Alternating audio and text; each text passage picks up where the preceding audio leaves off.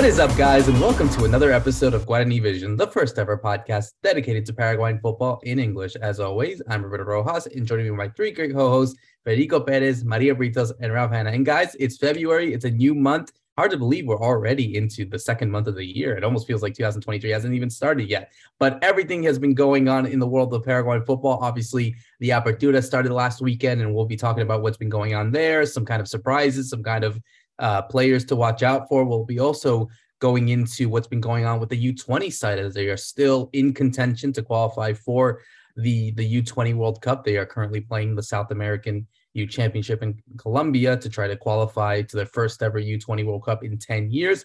And also, we'll be talking about what's been going on with the women's team as the call ups for the World Cup qualifying playoffs begin in about a couple weeks. And we have a list of players. So we will see if Paraguay can qualify for the first ever Women's World Cup, which of course will start uh, in later June and July. But let's go straight into the mother country, as I always like to say. To uh, Fede Perez, is actually happy that it's cloudy, that it's you know, uh, for, I know it's like super hot, as we always like to say there, but you have been happy that you've been seeing some clouds there. So hopefully it's not too cloudy and kind of ruined your mood of maybe some teams that we'll be talking about uh, in regards to results from this weekend. I think even the players, Roberto, would be happy to uh, leave the the the sunblock over there, and not put it on today. Try to run, try for the for the training. It's it's a bit different. It's a bit more comfortable, obviously, for the games. Also, we got the second week of of, of games coming up uh, right now. So so yeah, the apertura already started. We, we got to look back at the first games. A couple of things stood out to me. Players, new players, obviously several injured players uh, also in this first weekend. That was kind of stunning to me. Uh, uh, several important key players in different teams got injured uh, already. We'll be out for a couple of weeks. We definitely got to talk about the, the under 20, what they're doing. We got a big sell there. We got to talk about uh, somebody going to Europe and, and obviously the women's uh, tr- the women's football trying to make it to the World Cup. They're on their way to New Zealand and obviously we're to make that trip with them. We want we want to see them uh, make their dreams come true and we definitely got to talk about that list because now it's official. We got the list. We know who, who is to represent our country. We know who's to try to make it to the next world cup Absolutely. One of the names that won't be on this list, however, but is obviously good news, and um, Fede mentioned it. I want to go to Maria on this one. Is obviously the transfer of Soledad Belotto, a 19-year-old goalkeeper who becomes the first ever Paraguayan to play for Juventus. Juventus women, obviously a, a top side in in women's football, not just in Italy but also overall. I think they played in the in the UEFA Women's Champions League. So you know, obviously, this is a player that maybe we haven't had too much in our radar, but certainly now getting the chance to play at a big club in a in a different country in Europe, it's uh, it's a big thing. It's a big thing for for Paraguayan women's football um, and the development of it. Yeah, that's right, uh, um, Roberto. It's a great news for us uh, Paraguayan girls. You know, um, hi guys. Nice to talk to you guys again. Um, but yeah, I think that it's uh, fantastic that we have someone like her going over there. You know, we haven't uh, seen a lot of her, I think, and and and it would be nice to see what she can uh, do for for Juventus. You know, as a goalkeeper, it's a pretty tough position to play for outside. You know, in in in Europe especially. Um, you know, I don't I don't know if um, we have a lot of girls as goalkeepers uh, playing outside uh, you know. So that's great. I'm happy for her. Um, and i and i hope that you know she, she didn't get uh, called up for the for the for the qualifiers for the world cup but you know i hope that maybe it, uh, this helps her concentrating for juventus and you know cheer on the sidelines for for paraguay. Um, i'm happy for paraguay to be going to new, new zealand right now. I think that uh, they're going to do great. Uh, I hope they they that they can qualify for the World Cup. So at least one side of the of the league will be going to the World Cup. Um, and uh, you know, I've seen some some news here and there that that the girls haven't been playing and, and haven't been training in, in very good conditions. So that's very disappointing um, from from the from the uh, from the AFA because I mean, some from the Paraguayan Association because you know they they haven't been paying attention to the girls um, as much as they should. but you know, it, it is what you gotta tough it out and and and show and prove that what they're capable of. Um, I hope that that they have a good run over there in New Zealand and they can qualify. Absolutely. It would be history, obviously. It would change and open doors for Paraguayan women and and really in this whole sport of that has been developing. And obviously, let's go to Ralph here to close it out before because before we mention obviously the the women's team and their call ups for their their chance to qualify for the Women's World Cup in Australia and New Zealand, we do have to mention one Paraguayan who we've always talked about on the show who will have a chance at silverware to win in England, and that is obviously Miguel Almiron, who will be playing at Wembley Stadium against none other than Manchester United uh, in the EFL Cup, basically the the uh, the third, basically the third competition um, it, for domestic um, English football with the Premier League, the FA Cup, and the EFL Cup. So it's a it's a big thing. Obviously, Newcastle haven't won a title in about I think like it's been 60 years or something like that. They also haven't uh, been to a final in over 20 years. So for someone like Miguel Almiron to get the chance to play on this Newcastle side and get the chance at silverware, um, I think if he's able to do that at the end of the month when they do play against Manchester United, I mean that would be a, a huge deal for for him for Paraguayan football, and, and I think he will obviously be a, a big idol at Newcastle United. Yeah, yeah. And who would have thought this a year ago when we were sitting here this time last year, Paraguay were heading pretty much out of the World Cup. Miggy wasn't performing. He was, I think he was behind Ryan Fraser in the Newcastle team. He wasn't really getting many games. And look now, I mean, not only is is Newcastle going to the League Cup final, it's really Almiron that's been a huge part of that team. He gave an assist, of course, in that semi-final second leg. And, and he's been a he's been a really important player. He becomes the first Paraguayan to ever go to a League Cup final. We've had Paraguayans in the FA Cup final, of course, Antolin, Alcaraz, but Roque, Roque never got to the League Cup final because when he was at he was uh, Man City, uh, the year they got knocked out by Manchester United, but in the semi-finals, in a, it was a very good game. They'd won the first leg two-one, and then they lost the second one three-one. So they so they just missed out. So Miggy becomes the first Paraguayan, and this is what we talked about. Um, when we did the interview um, talking about, you know, focusing on Miguel Almiron, we're saying he's always won trophies. He's, he comes from a winning background. This this time he's had at Newcastle is actually the only time in his career that he hasn't been winning titles. So it's good to see him in a final again and, and doing what he does best because he is he's a he's a winner. He's a champion. And then of course what we all want is for this to transfer to the national team when we get going again because that's what we're looking forward to. Well, it's a good record that you could say. And I think, if I correct me if wrong, I think he's never lost a final. He's won it at Atlanta United, obviously. He's won titles at Cerro Porteño, even at Lanús. So, yeah, for him to to get that kind of winning mentality that maybe not a lot of players on this Newcastle side actually have, I think would be big motivation for for him and certainly a key piece. But we'll obviously get to that when the game is happening at the end of the month. Let's switch gears to what's been going on in Paraguay as we saw the announcement made by Marcelo Frigerio uh, just a couple of days ago, the call ups for the playoffs for the Women's World Cup in Australia, New Zealand. Like we had mentioned beforehand, the team is already in New Zealand. They'll be playing their first game against Chinese Taipei on the 19th. Uh, obviously, a, a, a game that is of huge precedence because obviously, if they win that game, and they play the, the, they beat the winner of Papua New Guinea and or Panama, then they will qualify for the Women's World Cup. So it's a it's a big task for this team. Obviously, never before have Paraguay ever gotten this close to qualifying for a Women's World Cup. Now they will have their chance. And looking at the squads, and we're going to go to Ralph on this one because obviously he had the fortune of speaking to Marcelo Frigerio right when this uh, call up was announced.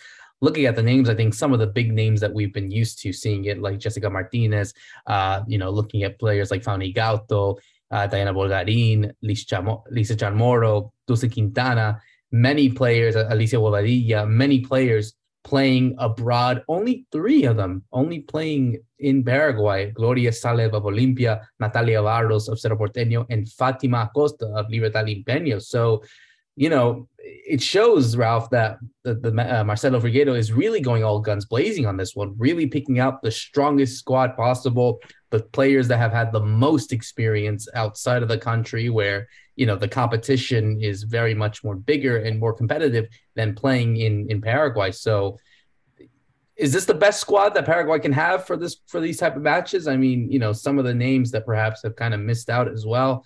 Uh, is this really, you know, for me at least, like looking at it, I think it is the best squad that Paraguay could put out uh, for these type of matches.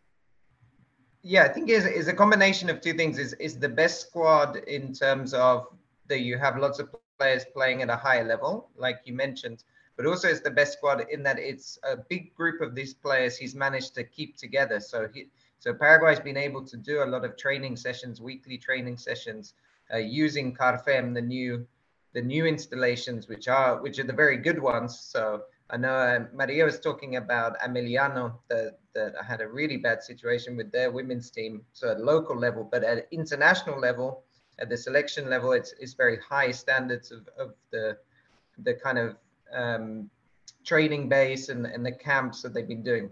And then the other thing about the team, and this is what uh, what Marcelo was talking to me about, or one of the things we're talking about is he, has a lot of versatile players in there. So you mentioned Dulce Quintana, she can play in two positions, she can play across the defense. He was talking about to me uh, Camila Arrieta because she can play basically anywhere down the flank. She could be a left back, left wing back, left winger.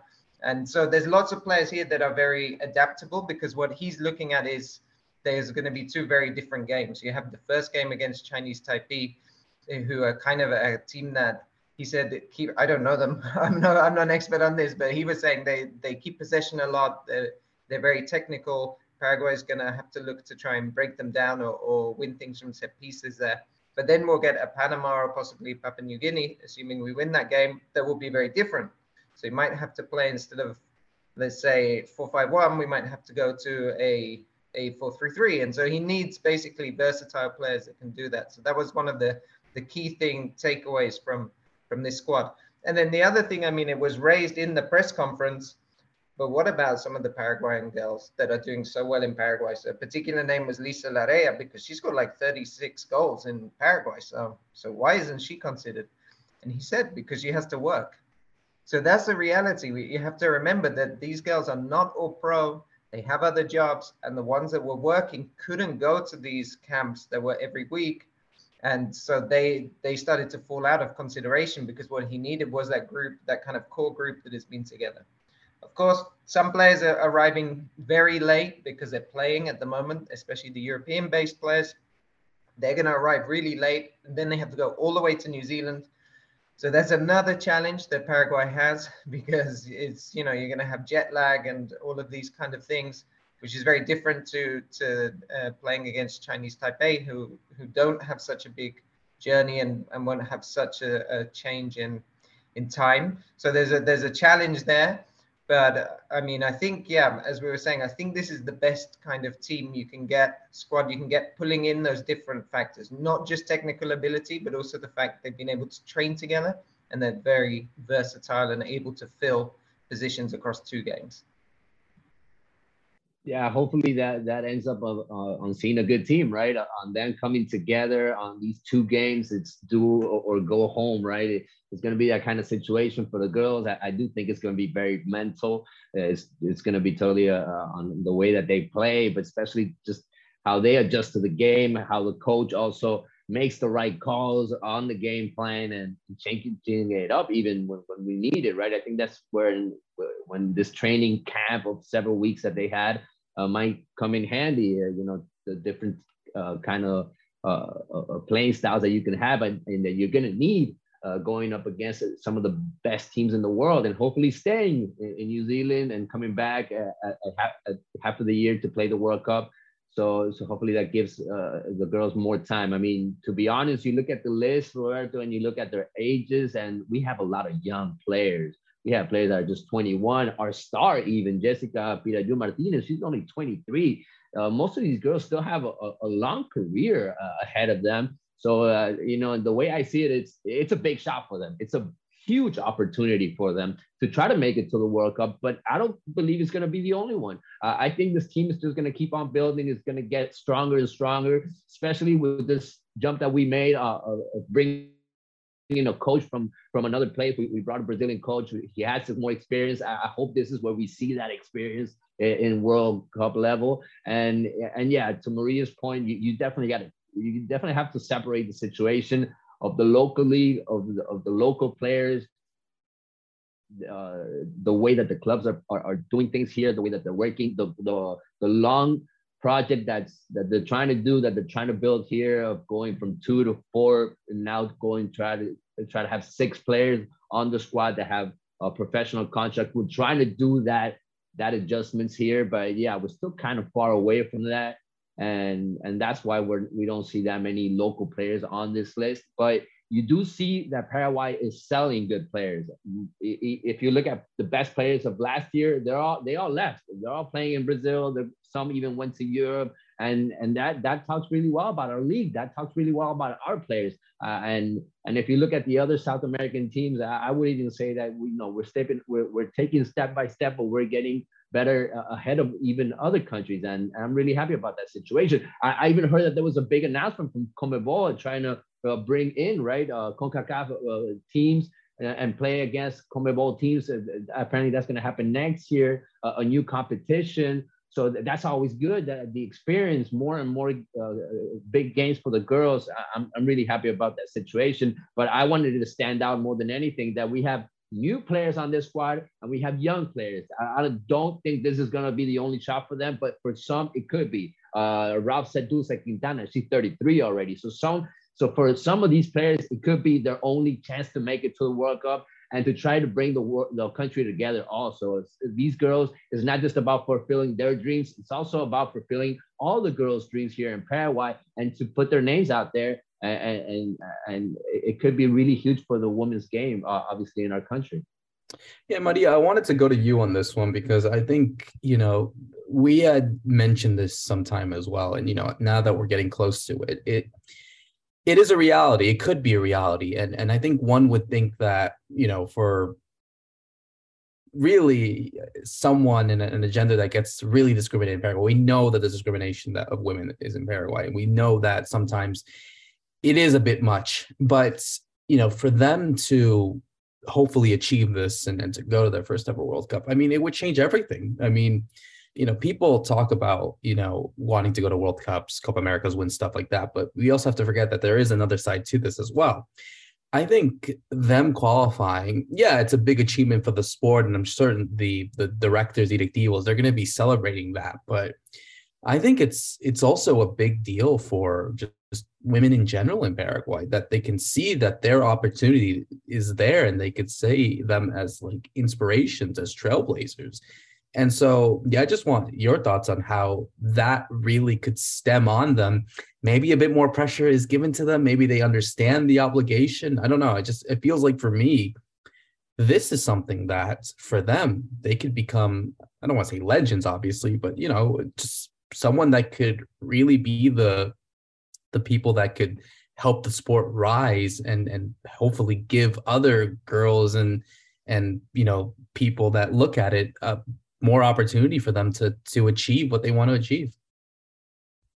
Yeah, that's a good point, Roberto, because you know, like you said, um, a, a woman in, in, in Paraguay, you know, in Paraguay, it's uh, it's still um, like a third division country, but but um, you know, women are looked at down upon a lot in, in a lot of aspects, and and I think that the fact that they are putting themselves out there and and and putting our, our our name you know paraguay our country out into the world showing what women of paraguay can do i i think that speaks great of them. And and you know um besides the fact that that the women are are looked down upon a lot and and they suffer a lot of discrimination there's also a, a big sentiment of women in paraguay that that we are um the, the women in Paraguay are strong and they have been looked up as, as you know, the, the head of the household sometimes, you know, because of,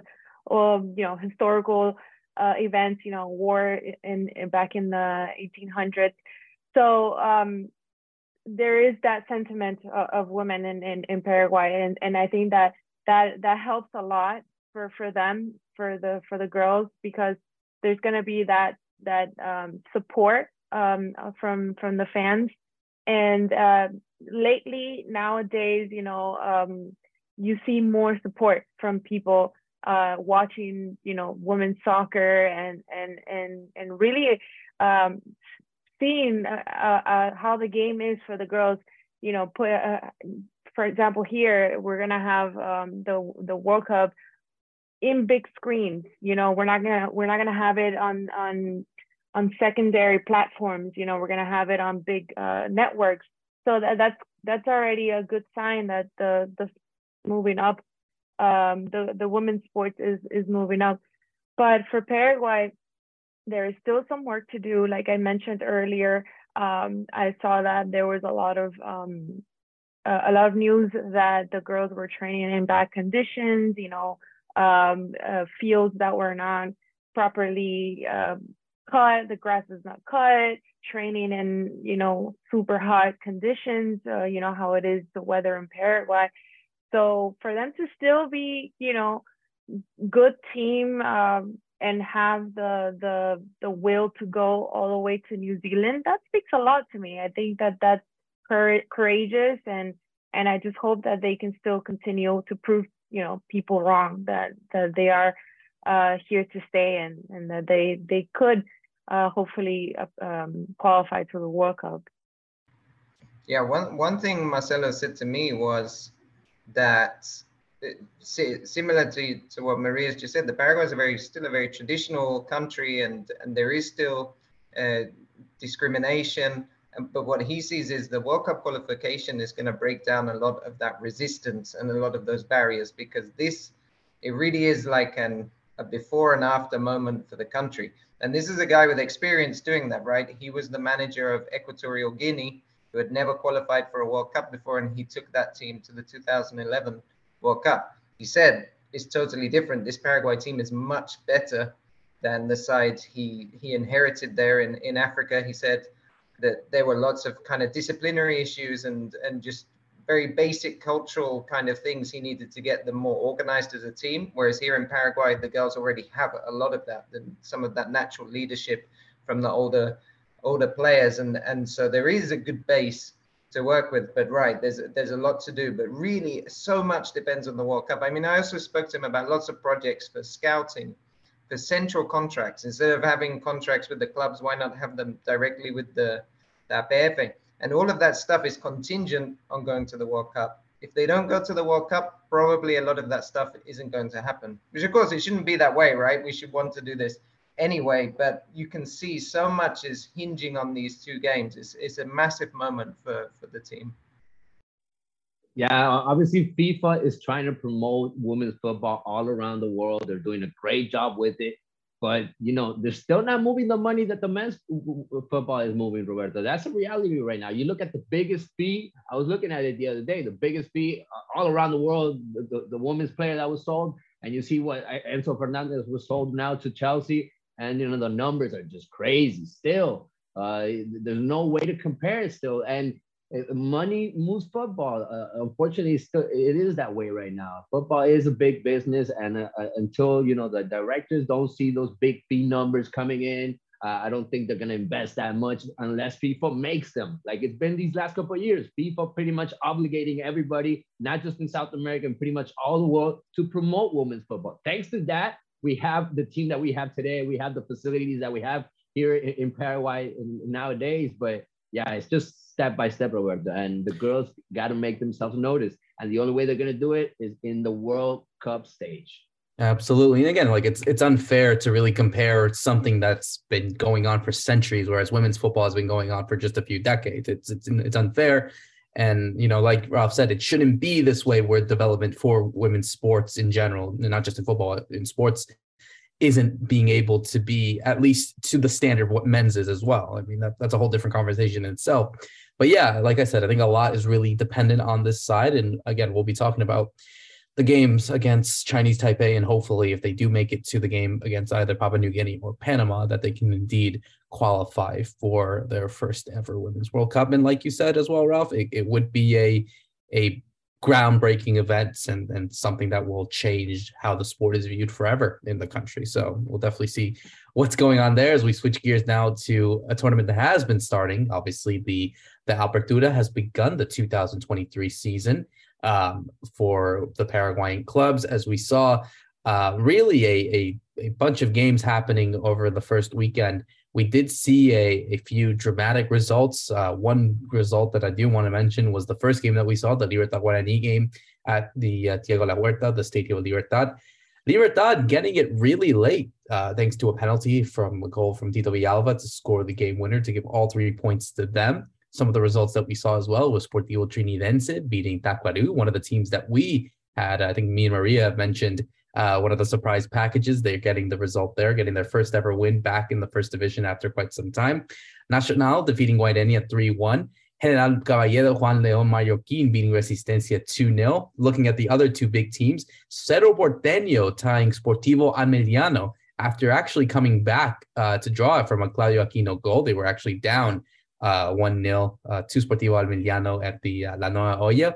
And Olimpia getting it also late 2 1 win over Sportivo Luqueño, uh, the, the, the, obviously the defending champions, uh, getting the result there. So, Fede, I wanted to go to you on this one at least from what we saw from this first weekend, it's kind of been, I would say, I wouldn't say shocking, but definitely very cautious. Libertad getting a result very late, Cerro Porteño having to get a result um, late on as well from a Claudio Aquino goal. Olimpia getting the result against Sportivo Luqueño, but it also they had to sweat it out. So I guess the earlier impressions is is that these teams are really sweating it out. Like they're being a bit cautious. Like again, yeah, obviously I think it's those those first game jitters. Always teams get a bit nervous, but at least from what we've saw, at least I want to go to Cerro on this one. I think it's kind of similar to what we've been talking about that the side hasn't really been convincing and and to get a result like that at home against a side that you should be like Ameliano, who again won the the uh, the Super Copa uh, the other week, uh, the other day as well. So it, congratulations to them beating Olimpia. But for them to to do that, especially when you have a better team on paper, it's it's not really convincing if you want to be a side that's not just going to compete in the in the local league, but also in the Libertadores, which begins in a few weeks as well.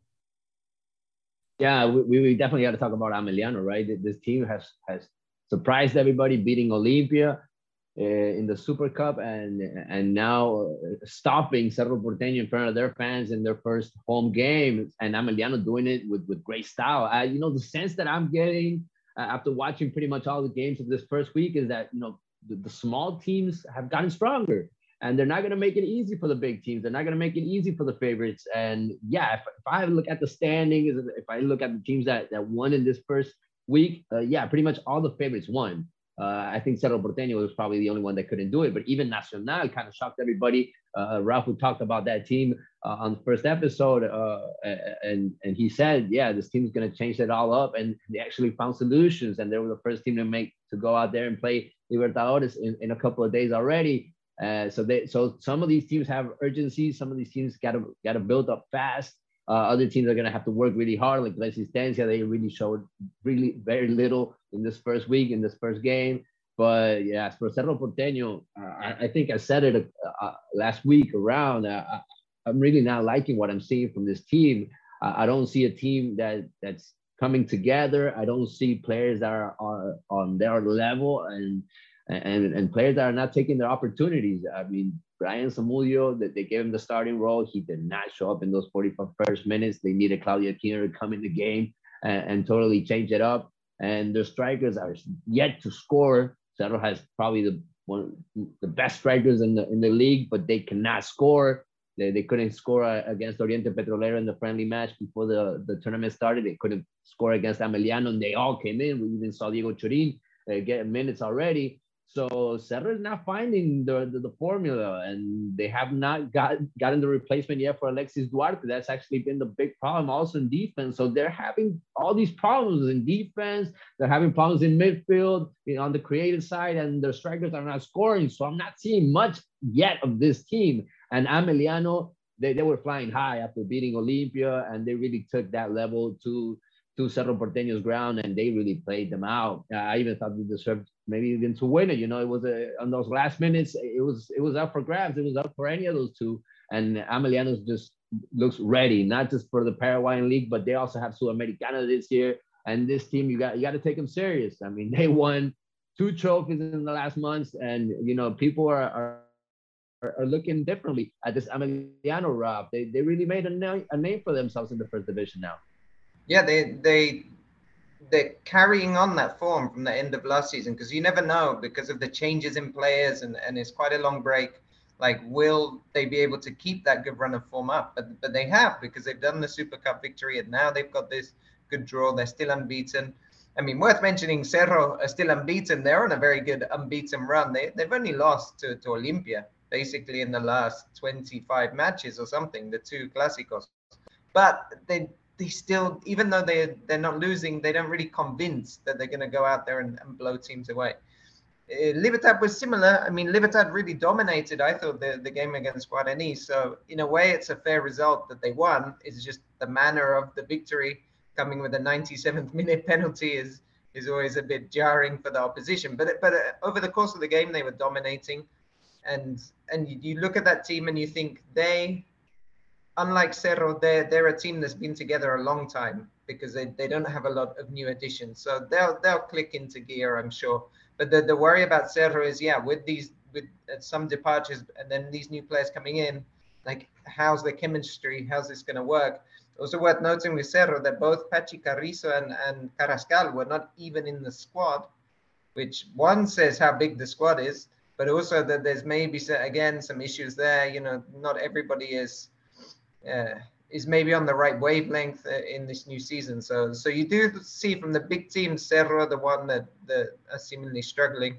And then with Olimpia, you're seeing again similar things from last year. They're carrying on that form with Derlis Gonzalez. He had a great game against uh, Luqueño and, and really is probably the top player in terms of level in, in Paraguayan football at the moment. So that, so they have again a good chance with that with those strong individuals. Um, but yeah, no, at this point it's early days, right? So nobody's blown us away, and then there's still plenty of time for for a lot to happen. Yeah, I think that um, obviously it's still the first first games um, of the season of the Apertura, but um, I I would love to see more of the of the you know the not favorites um, talking about like Trinidense, uh, you know, Guaireñas, uh, all, all the teams, um, to see them, you know, give all these big teams uh, more, uh, you know, competition, um, give, you know, uh, an excitement to the, to the, to the season because I feel like we're always seeing the big ones up there, um, you know, uh, from start to beginning, sorry, from start to end. Um, so I would love to see more of that. I hope that that hope that, I hope that that um that these teams you know make it fun for everyone to watch and obviously uh, add some dra- drama into the season.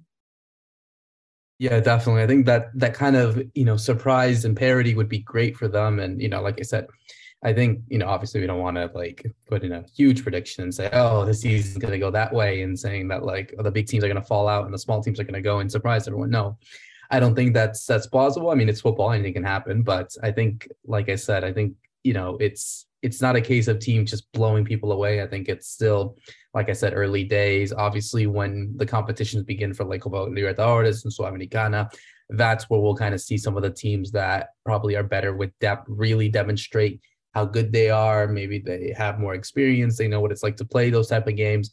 You know, they'll be fine on that end. But uh, yeah, no, I mean, again, it's it's nothing really convincing for the time being, and we'll we'll have to wait and see what happens, you know, this weekend. But I think going to Fede's point, I think yeah, I think for Cerro Porteño, I think they have to be like more concerned than anyone else out of all the teams. I think because of the fact that they haven't really replaced their captain yet at the center back position with Alexis Duarte. None of their strikers, like like you said, haven't been scoring. You know, goals coming from other players you know they really need to step it up. And you know i think if they don't then i think we can start to see a, a team that perhaps isn't going to be convincing enough to win the league. I mean it's it's sad to say that considering how good Cerro have always been consistently uh, during these years but you know when your players are not scoring Fede and and and obviously you're not making any big signings i do we really have to feel convinced by them by any chance? I mean i don't know. It's, it's just again, I'm this is I'm saying this in in literally week two of the of the season, but you know, it's those games how early on, you know, you have to demonstrate how good you are. You have to pick up points. You have to demonstrate your your your talent. And if you're not doing that early on, all the other teams are just going to catch up on you, and you're not going to be able to to catch up on them. Yeah, I don't know how much time they're going to give to Cerro Porteño, especially their coach. You know, people are not feeling it that much with Chiqui Arce as of right now. You kind of feel that mood in the in the, the stadium. Uh, it's, it's going to be good for them that they're going to Encarnacion, I believe, this weekend. They're going to have a trip. You know, they're going to be kind of far away from the city kind of get together again. You, you, you talk. I think it was Ralph that said that, that mentioned a couple of locker room uh, issues also that have been going around. There's rumors ever since last season. So if you don't start resolving those situations, and if the team does, the team doesn't start building something on the pitch, and then you have that Libertadores coming up next month. Um, you know, when you get to that to that stage, I, I want to see where this team really is. And if not, it could be the first team to be back against the wall. They're back against the wall. You know, I think it could be that kind of situation for Cerro Porteño if they don't get their stuff ready uh, very, very, very early in the in the in the season. I, I want to understand that one player that actually caught my attention. There's I, I made a whole list actually of, of young players, and I, will I'll be throwing it out there as the season goes on. But I, I wanted to stand out Trinidense Lucas Barrios, just the way he started the season. He, he's one of those players that I think even if, if he starts scoring and scoring, I think he's one of those players that a lot of people are going to want to go watch Trinidense's uh, games just because of Lucas Barrios' level and what kind of player that he can be. You know, the same thing happens with Roque Santa Cruz when he was in Olimpia. I think he could turn to be that kind of player, especially uh, after the level that I saw in this first game with Trinidense, a team that, that pretty much kept their base of players from last season, from the intermediate, from the second division. Has they, they have the, the youngest coach also, Jose Arrua. So, you know, this team kind of could surprise a couple of teams, and especially with Lucas Barrio on their side. And this is a this is a striker. This is a guy that knows what to do in front of the goal, and he started scoring. Yes, it was a penalty, but he showed a, a really good level, Roberto. And this is a guy that hasn't played in what over six months. He, he was already retired. He came back from retirement to play for Trinidense, and he's probably one of the attractions that this Apertura is also going to have. Yeah, definitely. I think the name obviously stands out. I mean, obviously, someone who's demonstrated his his time in Europe and other clubs and, and on the national team. So certainly there is that attraction. But yeah, it's it's certainly something that in a way can also inspire some of the young guys, like seeing someone who's done it at the top level for so many years. You see some of the youngsters, maybe some players on Trinidense who probably have never had the chance of playing in the first division or maybe are are just a bit young. They start to see someone example, and it's like, okay, if they can do that, uh, if he if, I, if he can do that at whatever age he's, what, 38, 39, then why can't I? So yeah, it's definitely serves as a good inspiration. It's a good story as well. So hopefully that it does become something like that. And yeah, again against Olimpia, sorry, against Cerro this weekend as well. I mean, that's how kind of fortunate it would be for him to to do that uh, against Cerro Porteño. That would probably give joy to them, but definitely not to the fans of Cerro, who've kind of always been seeing him over the years. As we switch gears now to obviously younger stars in the U20 side as the South American Youth Championship, as I said, is still underway. Paraguay, last time that we spoke, we were actually in contention to qualify for the um, for the next round. They did that. They beat Peru in the last game. They played against Brazil. Obviously qualified. Both sides have played reserve sides. They were actually winning uh, one 0 at one point, only for them Brazil to turn it around and win two one. We fast forward to the final stage. Paraguay is in a group with Brazil, Uruguay, Venezuela, Colombia, the host, and Ecuador. Uh, Paraguay, at the time of recording, uh, has already played one game. They tied Venezuela 1 1. They were actually winning as well. Uh, this has been a common theme, uh, and I'm going to go to Ralph on this one as well. It's been a common theme for Paraguay at the moment that they've been winning games, but they haven't been closing it. Wow, such a surprise as we've seen that on the, on the national team level uh, for the men's game. We're also seeing it as well uh, in the U20 level. But they got the 1 1 draw against Venezuela. Today, they take on the host again, Colombia, uh, where they got the uh, the 1 1 draw the first time that they played. Before closing it out against Brazil, Uruguay, and then Ecuador for them to be one of the top four teams to qualify amongst six of them. So, they're really in a position to not drop any more points and, and especially against rivals that are kind of direct you know you would assume that they probably will not beat teams like brazil and uruguay just given the quality and the talent that they've had but really it's the games against colombia and ecuador um, those are the results that you kind of have to get all three points but i think the game against venezuela i think that was a missed opportunity really you know that that kind of could have gave them a bit more uh, comfort for them to, you know, not feel as obligated. Yeah, obviously they want to go and, and, win all the games that they should, but now there's more pressure now to get a result against the host Colombia and to be able to to qualify or at least have the contention to do qualify for the World Cup.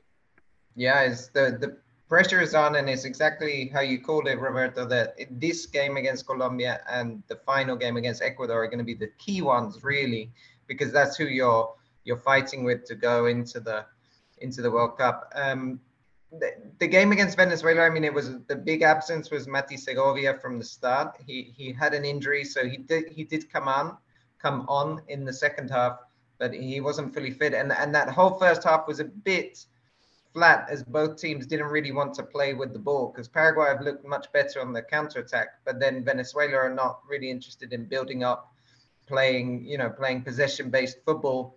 So the, so it was I don't know it was like two boxers kind of like standing off each other in the opening rounds of a of a fight that kind of thing. And then the second half uh, Paraguay were very brave I thought for the goal or, or uh, Gilberto Flores was very brave for that goal for hitting it in because it, he kind of got injured in the process and it was it was a goal from set pieces so it's what Paraguay have also trained and, and do well I guess very typical but they let the lead slip yeah they gave away the penalty and, and they let the lead slip and what we've seen and what we're going to see is there's a lot of matches. They're young players, and so you get tired. You you get tired. I mean, you have to rotate the squads. You have to try and manage that very well because because it's it's just a physical thing that that they're not.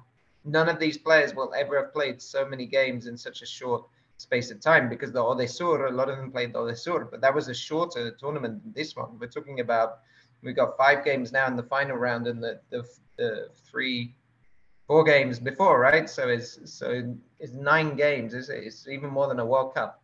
Uh, so it's it's a big is a big thing there. I think that Paraguay, when when you talk about dropping off in the second half, is some of that that physicality. And then when your best player is Mati Segovia, who's not very athletic or physical himself, that kind of points to to where some of Paraguay's Paraguay's struggles are going to be. But I, but I think they have the quality. I mean, they have the quality to beat Colombia. They were they were close in that opener. They definitely have the quality to beat this Ecuador team. This isn't a great Ecuador side. So and maybe they hey maybe they snatch a point of Uruguay. I'm, I'm not even going there with Brazil. This Brazil team is amazing. They've got some really good players, and, and you would argue it's not even their best squad because they have you know some of the European-based players up there. So, is it Brazil is on another another level right now. But but let's see what they can they can do tonight. I, I think they can get a result. Remember as well that Aldo Bobadilla, the coach, he's coached in Colombia and he's and he's won a title in Colombia. So he knows he knows the place very well and he knows the style of football well. So I've uh, I've got a got a hope for us. But yeah, the, the second half second half performances are, are very important. I, I hope he doesn't hold back. Uh, talking about our coach, right? But Bobadilla, I've gotten the sense also in, in, some games that he's he's always doing these um, these defensive changes, these defensive subs, and I'm not liking that too much. You know, it's time to go all out. It's time it's time to make it to the World Cup. Uh, I got that in the first games. Uh, when you're trying to build a good team. But you know, we, we don't have that many players as of right now. We lost Diego Gomez, I believe, in that first game. He, he hasn't, hasn't been 100 percent and he was pretty much the heart of the team also in that midfield. And if you don't have Mati Segovia uh, by the side creating the the, the the, opportunities for the rest of the players, it is kind of hard for us.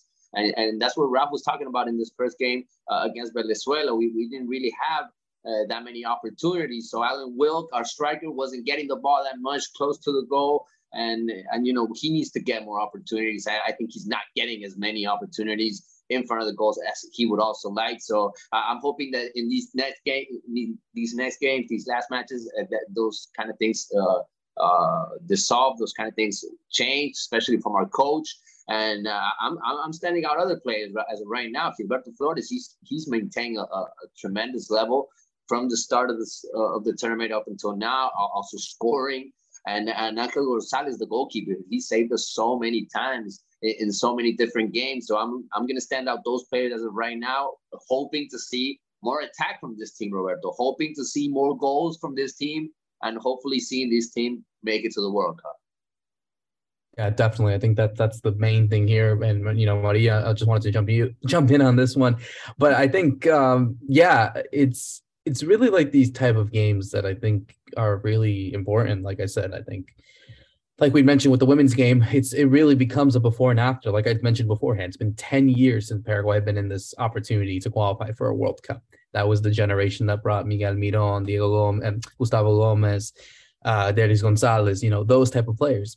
Could we see that with these guys? I don't know. That's what um, we'll have to figure out. But I think you know, seeing some of the players that we've actually got, uh, actually the, the, news actually we got a few days ago of a transfer of, of a Paraguayan on the U20 side going to to um to Europe. Really, you know, someone like you know, it's it's important. Like um, Diego Gomez, you know, he's going to Lazio. You know, that's a big team in, in Italy playing in Serie A. I mean, that's it shows that there are players out there, and you know, me myself as well. You know, speaking to those that are kind of involved in the scouting and kind of in the transfers. I mean, I could tell you off the top of my head that there are a lot of clubs out there eh, from the top five leagues from England, you know, Portugal, France, Spain uh, Germany, you know, many other countries in Europe who are looking for these talents. And, and there are some Paraguayans that are on their radar, they are on their um, checklist. So no, it, it shows that these type of games and these performances, they need to, they, that, that could be life changing for these guys where they could be playing, you know, against, you know, I don't want to disrespect a team like Sportivo Trinidense or something like that, but they can go from there to playing in in the Champions League or or playing in front of 70,000 fans in, in Europe. I mean, it, it's just like that and it could change in a fortune. Yeah, uh, I definitely. It, it, it, this is why these games are so important. Um, these competitions, you know, I think it's mainly uh, to to to show and and and and and see what kind of players um, are are coming up. You know, are are what what's the future of our of our leagues. And um and and i think that these these guys obviously they know this. Um I, I i mentioned this before. They they know the opportunity that they have in their hands. So it's so important for them to to be able to make a good a good um a, a good show uh, put a good show for for everyone not just for the country but for their own for their own um you know uh, future um, to to show uh, scout scouting teams um, what they can do and you know that they are here and and, and they that they they could prove that they could prove that they have a good um, a good team to to and good players to go to Europe to go to you know the big leagues and in Mexico and and and here even MLS. So uh, yeah, and, and obviously we talked about this so many times. Um, guys like like Miguel Almiron have opened these doors for them, and and I think now that we're seeing a, such a strong uh, Miguel Almiron in Europe, which is totally different than than in in MLS, um, you know, opens a lot more doors for for for players to to go to to to go to these teams. Like you said, you know, you have uh, teams from from Spain um, and uh, Italy and, and and Turkey looking at, at these young players because they know what what we can bring for for the teams. Um, so yeah, I think that that this is a great opportunity again for for these kids. Um, I just hope that they, you know, know what they have in in hand and and that they can take advantage of this of this time around. Um, uh, it's a it's a big responsibility as well to go to a, a, World Cup, no matter what. You know, if you're a women's team, if you're a, a under 20, or if you're the national, you know, uh, team.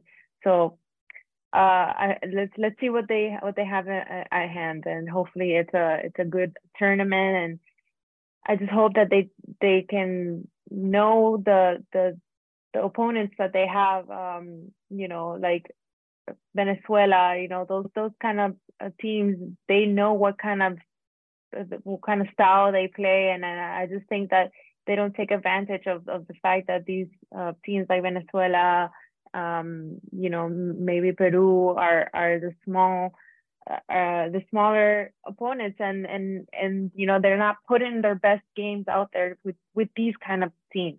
Um, you know, they are they are putting their guest game their best games against the big ones like Brazil and and sometimes Colombia and and you know Argentina.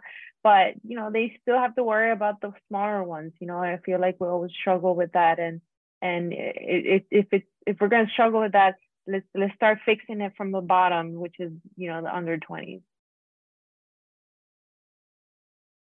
Just just Yeah, to no. mention before you wrap it up, Roberto, Diego Gonzalez, his journey to make it to Italy, to make it to Lazio. He's gonna be there only six months. They're gonna try him out. Let- Let's see if he stays there. Uh, it's not gonna be easy for him. He's going on alone, but this kid is so young, and you could already see he's played in P- Panama, Peru, Mexico. He bounced around from Olimpia, Nacional, Libertad in his younger days. That's the kind of journey these these guys have to make to take to to take their football to, to Europe. It's been really hard for him, but we're happy for him. Diego Gonzalez, he's probably the best uh, deal he we've gotten so far from this uh, under 20, going from the second division to, of Mexico straight to Italy, straight to the first team of Lazio.